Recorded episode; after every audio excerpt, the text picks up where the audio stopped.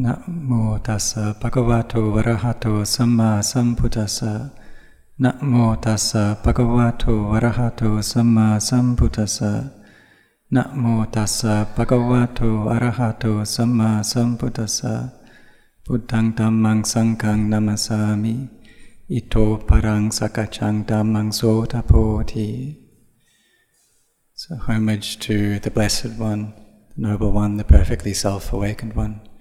May you all set your hearts on listening to the Dhamma. So, this opportunity now is a time for us to sit in meditation and take up this practice of meditating while listening to the Dhamma. There's many practitioners from many different countries have all come together, mostly from Singapore and Malaysia starting from the 30th of July until this present day. And so eight nights have passed. It's the last day of this retreat during this morning. So, this is a good time um, for everyone, an opportunity for everyone to come here and practice. You don't have to do the work that you normally do. For the people joining online, then they've been able to join as well at the time that they have off work. There's also the monastics in India and Bangalore who got great benefit uh, from this retreat and from the work of the people who helped to organize this retreat. And so, finding an opportunity in time like this, maybe once a year for seven days or nine days, it gives us the chance to bring a consistency to our training for this period. So that we're able to see the results of the practice for ourselves, what exactly that is like. Because normally, when we have to work, we have to receive many different sense impressions. And here's an opportunity for us to train in vipassana, in this clear seeing is when these external uh, sense impressions, such as sights and sounds, they make contact with the internal sense organs, like the eye. So there's this organ, and there are also the nerves that run from that organ that need to be operating. Also, the ears and the nerves of the ears, the nose, the nerves of the nose. So these all need to be working well. And then there's the Dhamma aramanas, the thoughts, the proliferation that arises within the heart, which brings up a feeling of mano vijnana. It's kind of feeling within the mind. If it's a sight, then we call that uh, chakku vijnana, this feeling of sight. Then there's the feeling of hearing, the feeling of tasting, of smelling, of touching, also the feeling of having these Dhamma aramanas there in the heart. So, for us practitioners, mm, the reason why our minds drop down and become gloomy, the reason why chaos appears within the heart, this all comes from receiving these sense impressions. So, when we're sleeping in a very deep sleep, we don't have any dreams, then there's no feeling of suffering there. Because we're not, the mind isn't receiving any sensory experience. It's similar to like being in jhana, but when one is in jhana, there is also an experience of great rapture and happiness of samadhi, depending upon the level of jhana that one is able to reach. But this jhana, it's a means to suppress the defilements, but it's not an abandonment or an extraction of the defilements from the heart. So before the time of the Buddha, uh, then many people had trained in jhanas. There were these rishis or recluses who had jhana, but they weren't able to know and understand the Four Noble Truths. Those truths which allowed the Buddha to gain awakening and freedom from suffering. When the Buddha did that, then it's like he, as he said, he broke the ridgepole, which was avijja, the ridgepole of this house, and his mind gained purity. so that purity arose due to the wisdom in his heart. And there was also the karuna, the compassion there, that the Buddha had to train for and build these baramis for such a long time. So that we've all been able to come here for this retreat, it relies on the effort of many people who were working behind the scenes. And due to that barami that they were creating, through helping us to give us this opportunity, been able to come and practice the Dhamma. But the sacrifices that they've been making, if we compare with the sacrifices of the Buddha, they're minute. It's just like a speck of dust in the universe. So he practiced in the way that he did this um, selflessness that he had for our benefit due to the kindness and the compassion in his heart. And it's similar to those who have helped organize this retreat, have kindness and compassion for themselves, wishing for happiness for themselves and also happiness for others as well.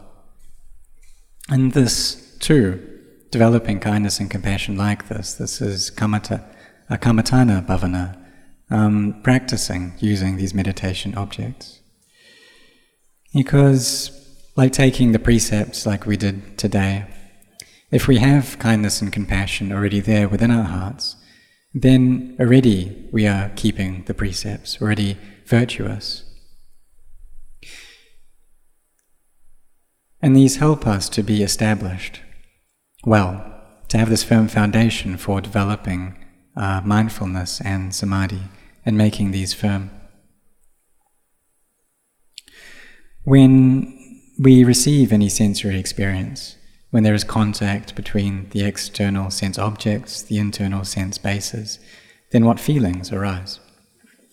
And usually there's just constant aggravation and chaos in the mind. And when that's the case, then this is constantly being the cause for suffering to arise. And this dukkha arises immediately when there's this contact there. So, for us practitioners, we should put in our efforts to look after our minds well. When we're in the monastery, then what we experience is quite peaceful. We have these fellow practitioners around us we're in a peaceful society. But when we go out and live our normal lives with our family, in our workplace, in society, then we can meet with different things. And so, what feelings come up then? And if mindfulness and samadhi, it's not complete, it's not ready, then the mind will be shaken by these experiences, and there will be turmoil and confusion that arise within the heart. And then the mind becomes more gloomy and it drops down and down. And so these things that are obstructions to our minds, they can often be controlling and overpowering our minds constantly. When we meet with these sensory experiences, that's also the point where we can bring up awakening if we have mindfulness, and if we develop our mindfulness well and contemplate at that point. If there's a sight that we are pleased by, we can ask ourselves is that form constant? Does that form last? Can it endure? If there's something that we like, we contemplate that. This is something that doesn't last. This form that I like, it doesn't last. The forms outside, they don't last. These internal forms, they too don't last. And if we hear a sound, well, that sound comes from a form. And so that form is impermanent, and the sound also is impermanent, the hearing is impermanent. So the same with odors and tastes and tactile sensations, the same with thoughts, they arise and they cease. But the difficulty comes with attachment, taking them as being me and mine, and this is the cause for suffering to appear. And all we experience then is suffering. Or they only cause suffering, this attachment. So therefore, nibbana or vipassana, finding freedom from suffering, it comes from walking this noble path of sila, samadhi, and panya. So today you have taken the precepts, and may you be firm in that and keeping those. And also try to keep your mindfulness in your uh, samadhi. Keep mindful here in the present moment, and perhaps wisdom will arise. You may be able to see into the nature of things uh, while listening to the Dhamma that everything is just a convention. Like the sala here, or that name, sala or hall, that's just a convention. In Thai, they call it something else, in Chinese, something else. Also, calling people male or female, this is just a convention. Monks, novices, lay people, all the labels we give, this is just convention.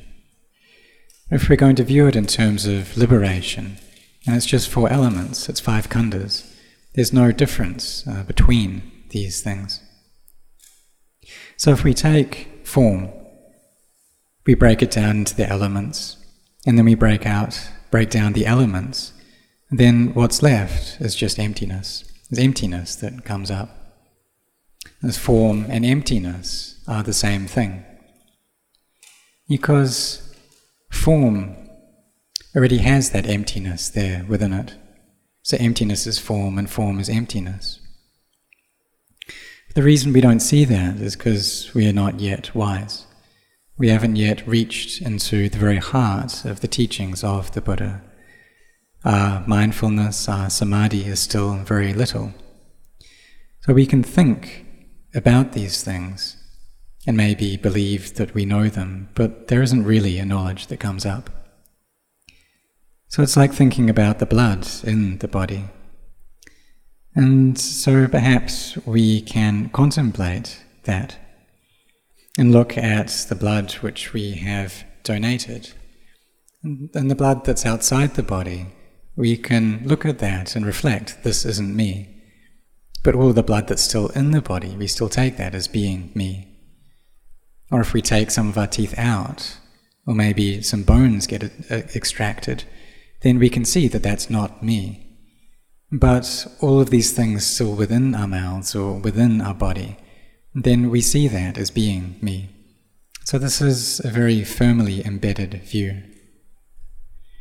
So may you contemplate with wisdom, being able to separate out earth, water, fire, and air, separate the body out, break it down, until you see that there isn't anything, it's just empty.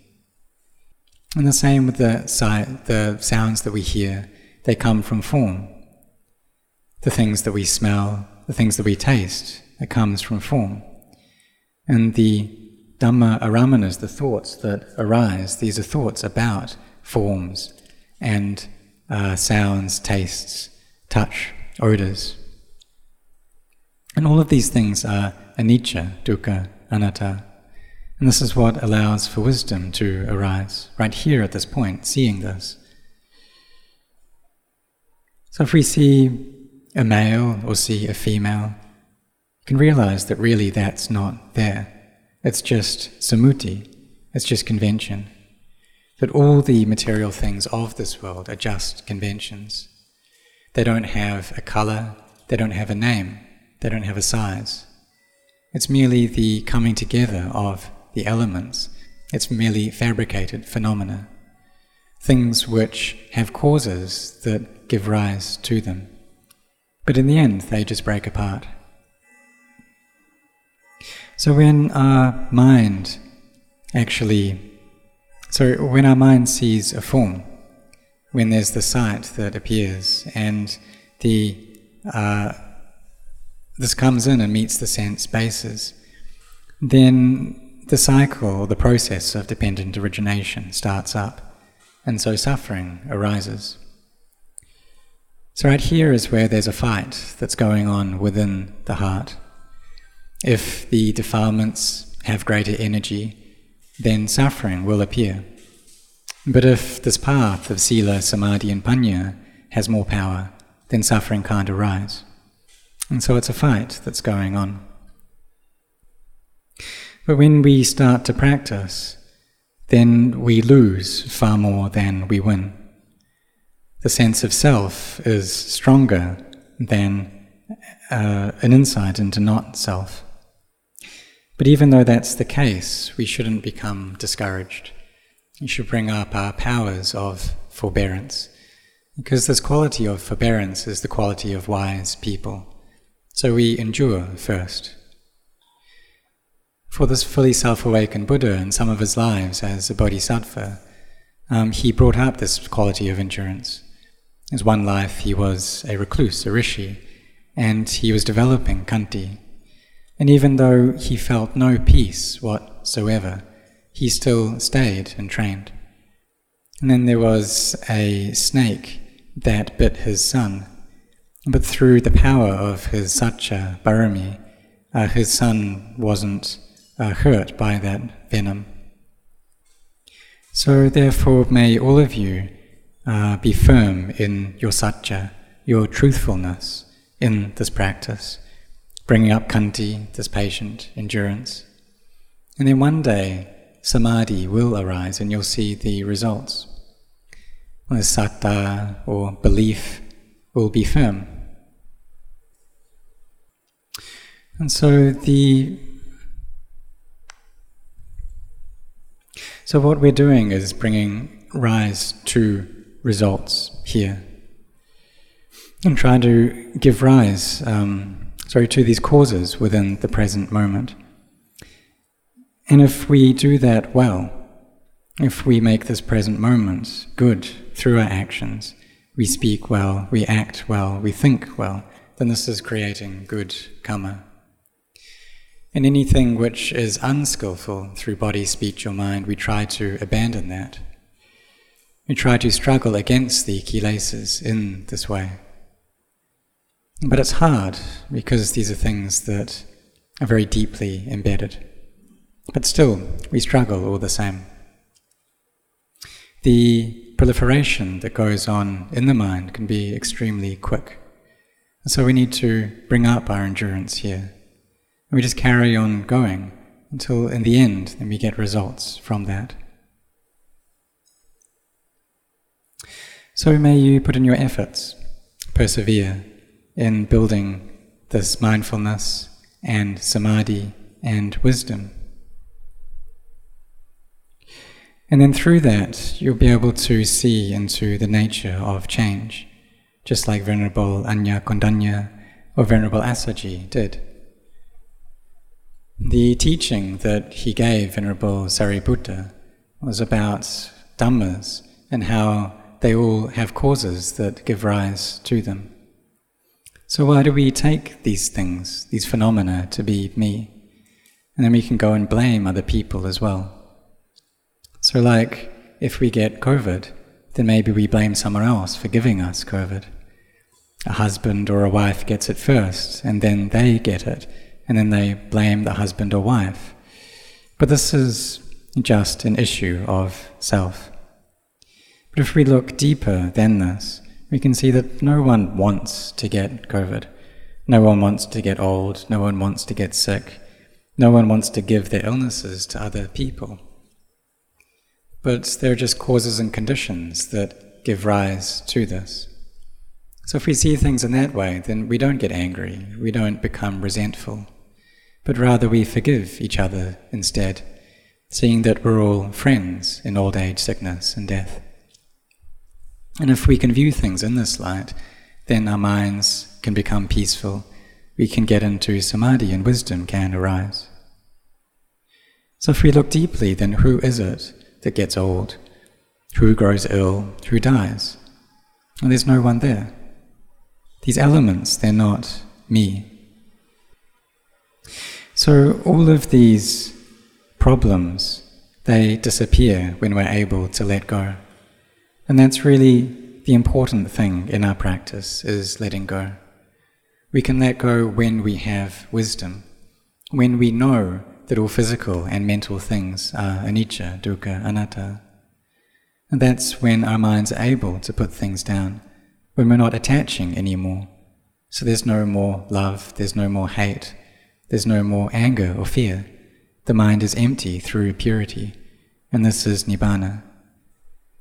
So, this is Nibbana in the heart. And when we're able to let go, then that's when we can experience Nibbana. We can realize this emptiness in the heart reaches Nibbana, turns into Nibbana. So we tell ourselves these things, they're not sure, they're inconstant. Whenever the mind retracts from that state, whenever it starts attaching, we say, it's not sure, it's not sure. And then we bring it back to Nibbana again, having a lot of mindfulness, having a lot of wisdom, trying to see the Dhamma, trying to see Nibbana. So when samadhi and mindfulness and wisdom are full and they gather together, and we can cross over from being a beautiful being, a Kalyana Chana, to being an Arya Chana, a noble being without any difficulty. And this is something that all beings can do, that all of us can do in this life, if we have effort, if we carry on practicing. In the same way that we've all studied until we graduated, we all have worked until we've been able to kind of do our occupations well. So, in the same way, if we really give all that we have to this practice, it's not beyond our ability to reach the Dhamma within this life.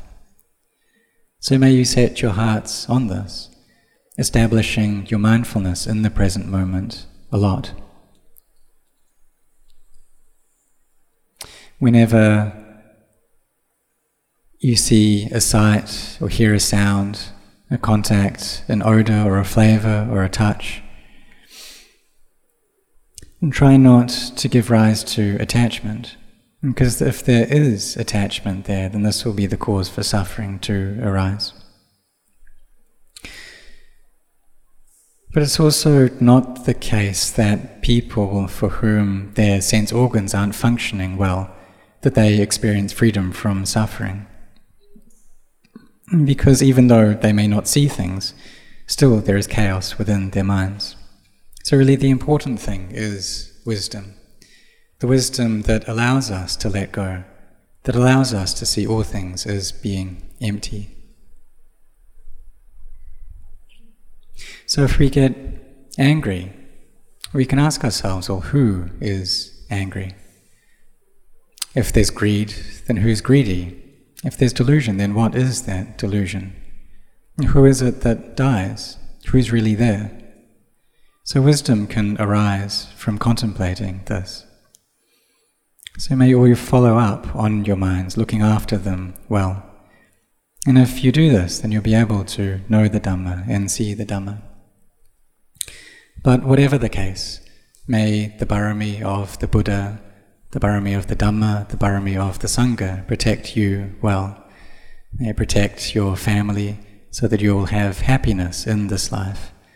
May your work go smoothly. May you travel safety, safely and be free from all sickness. And may you all know the Dhamma and see the Dhamma.